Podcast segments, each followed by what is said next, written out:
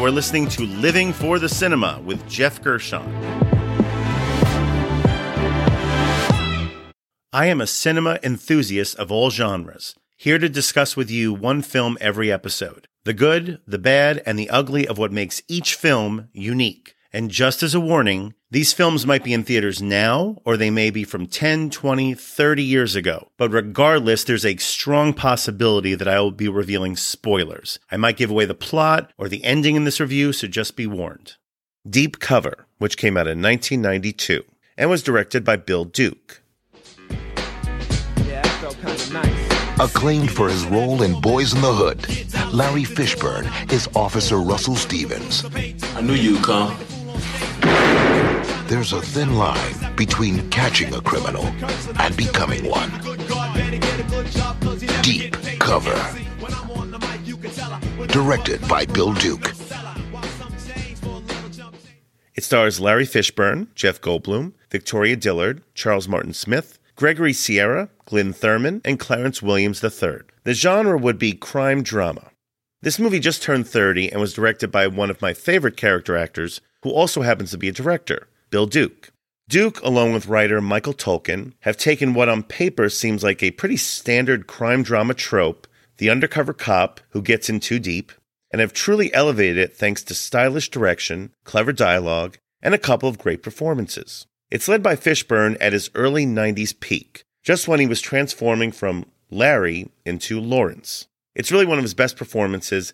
Even his voiceover narration works, as it effectively gives off a noirish vibe to what we see on screen. Yes, my game was strong, and my money was long. I really made this business pay. Everything was going exactly the way it was supposed to. Carver was thrilled at my rapid ascent as a dealer. I was telling David what to do instead of him telling me. And then it all started to go wrong. And he's not alone. We've got the Goldblum. Years before he would drift into self parody, playing a coked up Jewish attorney immersing himself in the drug trade, Goldblum just devours the screen while rarely going over the top. He's both funny, irritating, menacing, freaked, often all within the same line of dialogue. There's a pretty funny exchange between Fishburne and him early on. Goldblum's bragging about his sexual exploits, Fishburne brings his mother into it, and then Goldblum responds, Oh yeah, did she get buck wild? It's barely audible, but it really lands because of how Goldblum treats it as just a pure throwaway. Oh, wait, come on back. Same time, same station. Oh, Okay. all of it. Okay, don't let it get cooked. I never won't go down. David, we gotta go, man. I like balling black chicks so much. I don't know, maybe you feel like you're fucking a slave. What do you mean, like a bondage thing? No, like a racist Hey, hey, thing. wha- what's the most intense sex thing you ever did? You ever uh, been with two women at the same time? Yeah, your mother and your father. Oh, wow, yeah, yeah. Did, did my mama get buck wild on you? Fuck. The rest of the cast is strong, especially Charles Martin Smith, who is shockingly good as a duplicitous heel, mainly Russell's DEA boss. Now, I've only known Smith from his previous roles in movies like Starman or The Untouchables, when he always plays the nebbishy, all around good guy to good effect. But in this movie, he's actually convincingly sinister. John, have you ever seen a crack baby? Newborn crack baby? Six hours old, screaming its heart out because it's going through withdrawal. You know, over the course of the next year, it doesn't learn to crawl or walk or talk on time.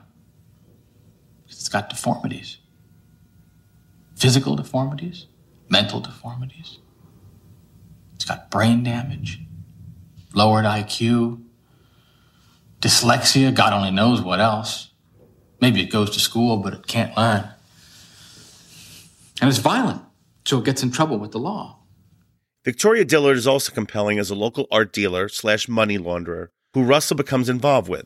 They build a convincingly confused relationship together with some good banter, although their love scene is pretty ridiculous. And that was par for the course in the 80s and the 90s.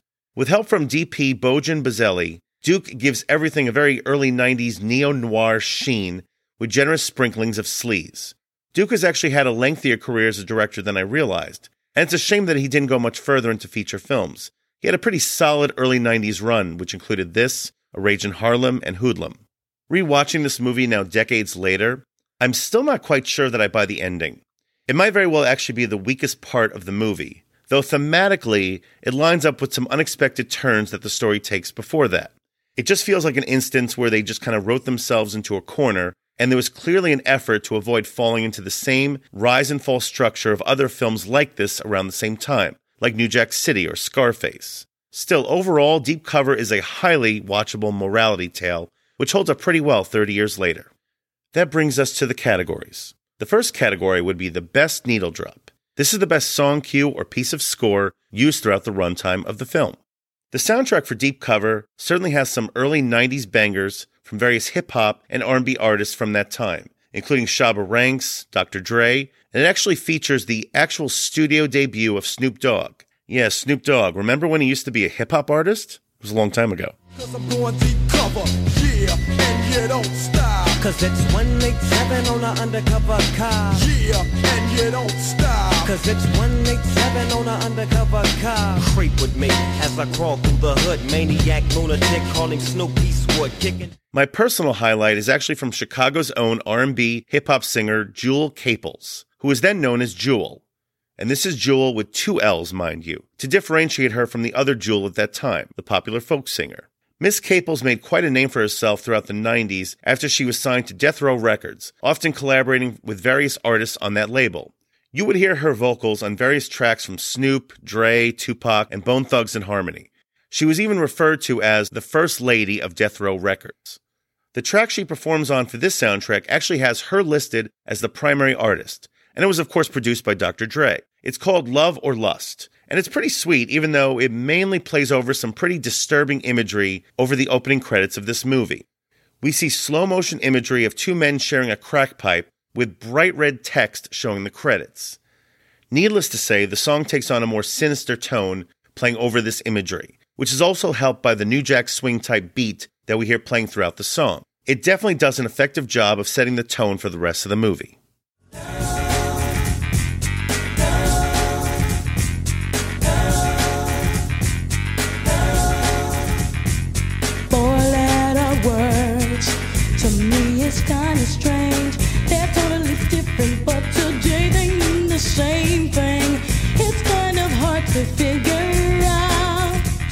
When people say they want you. I wonder if it's love.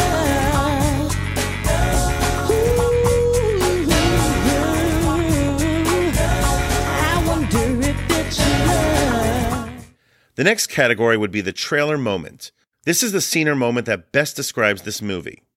There's a sequence about halfway through Deep Cover when Russell has to murder someone for the first time, ever. You see his build up to that moment, the act itself, and the character's reaction afterwards. It all takes place in a club where we watch him follow this rival dealer from the dance floor into a bathroom. He walks in so slowly behind this guy, it's a wonder that he doesn't get killed himself. But no matter, because this guy named Ivy, played by James T. Morris, is clearly not intimidated. For one, he's a big dude. And as he turns around from the urinal and starts mocking Russell, also defiantly pissing on his shoe, we just know from the expression on Fishburne's face that he is quite terrified with what he's going to have to do. And he does it. He shoots him a couple of times in the chest. It's just an ugly scene which very effectively deglamorizes the whole act of killing, contrary to how it was often portrayed in gangster rap and or mob movies around the same time. This whole sequence comes off as a standalone one act drama. With no dialogue, Fishburne says everything he needs to with just his eyes. I had killed a man. A man who looked like me, whose mother and father looked like my mother and father. And nothing happened. The police didn't come after me. No one did. I could have killed others if I wanted to and gotten away with it. The next category would be wasted talent. This is the most underutilized talent involved with the film. The late great Clarence Williams III plays Taft, a local narcotics cop who constantly shadows Russell and his drug dealing exploits, completely unaware that Russell is an undercover cop. Taft ends up being the most vocal moral conscience of this film, as we see their relationship develop throughout the movie as they have various run ins. Williams was a veteran character actor who started in the late 60s on the TV show The Mod Squad, and he had many a notable role and performance until he passed away last year. His presence is certainly a benefit to this movie. Let me ask you something. Got kids? Well, these are my African American beautiful babies. If somebody put a gun to your baby's head, Would you try and kill them if you could? Huh? Me too. And by selling that stuff, you're putting a gun to my baby's head. And let me warn you, I'm like a mad dog after a bone. However, this time tested trope of the one man running commentary, kind of being the angel on his shoulder, it starts to wear thin in the third act. And thanks to the otherwise very sharp screenplay by Michael Tolkin and Henry Bean, Clarence Williams' character becomes so single minded towards the conclusion of this movie that it becomes ridiculous. He ceases to come off as a gritty, realistic portrayal of a good cop, often falling one step behind, and he starts to feel more like a very on the nose plot point. Taft just makes some ridiculous decisions towards the end of this movie, which seem more geared towards serving the message of the movie than his character. And that brings me to the final category, and that would be the MVP. This is the person or people who are most responsible for the success of this film. For all of the reasons and examples cited previously, Fishburne is the MVP. He's in literally every scene of this movie, and he just creates a truly relatable three dimensional character who is constantly at war with himself. As he is told early on in the film, undercover, all of your faults become virtues. And we basically see that play out over the next 100 minutes. Almost every instinct he has to work his way up the ladder of the drug trade proves to be spot on, but he eventually gets so far up that chain that he becomes perceived as a threat to the very government he was hired by. You tell me what the fuck is going Ow! on. It's not me! It's the State Department! Shit. Ah! You remember the uncle? Remember the uncle Hector Guzman? Well, things have changed. We like him now. We want him to run for president down there someday. Ah! Jerry, I sold drugs.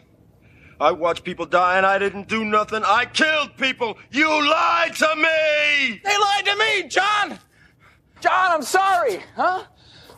It's all shit, you know? It's all bullshit. You know that. I know that.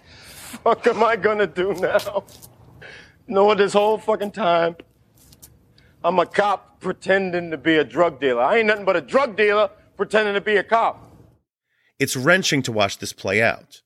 And even though Deep Cover did receive some acclaim upon release, it underperformed at the box office, and it eventually became more well known for its high charting soundtrack. And unfortunately, 1992 would be the second year in a row that Fishburne would be unfairly denied an Oscar nomination for giving an exemplary performance. The previous year, he was surprisingly not nominated for Boyz n the Hood. Previous episode, by the way, check it out. Fishburne would end up being nominated the following year, in 1993, for Best Actor for his searing portrayal of Ike Turner in What's Love Got to Do with It. And don't get me wrong, he is fantastic in that movie. But as far as I'm concerned, this is his signature performance and has so many more layers. My rating for Deep Cover would be four and a half stars out of five.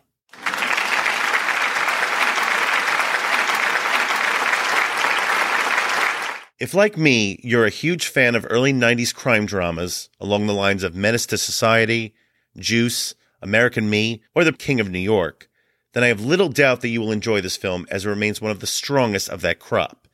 It's also required viewing for all diehard fans of both Fishburne and Goldblum. No such thing as an American anymore.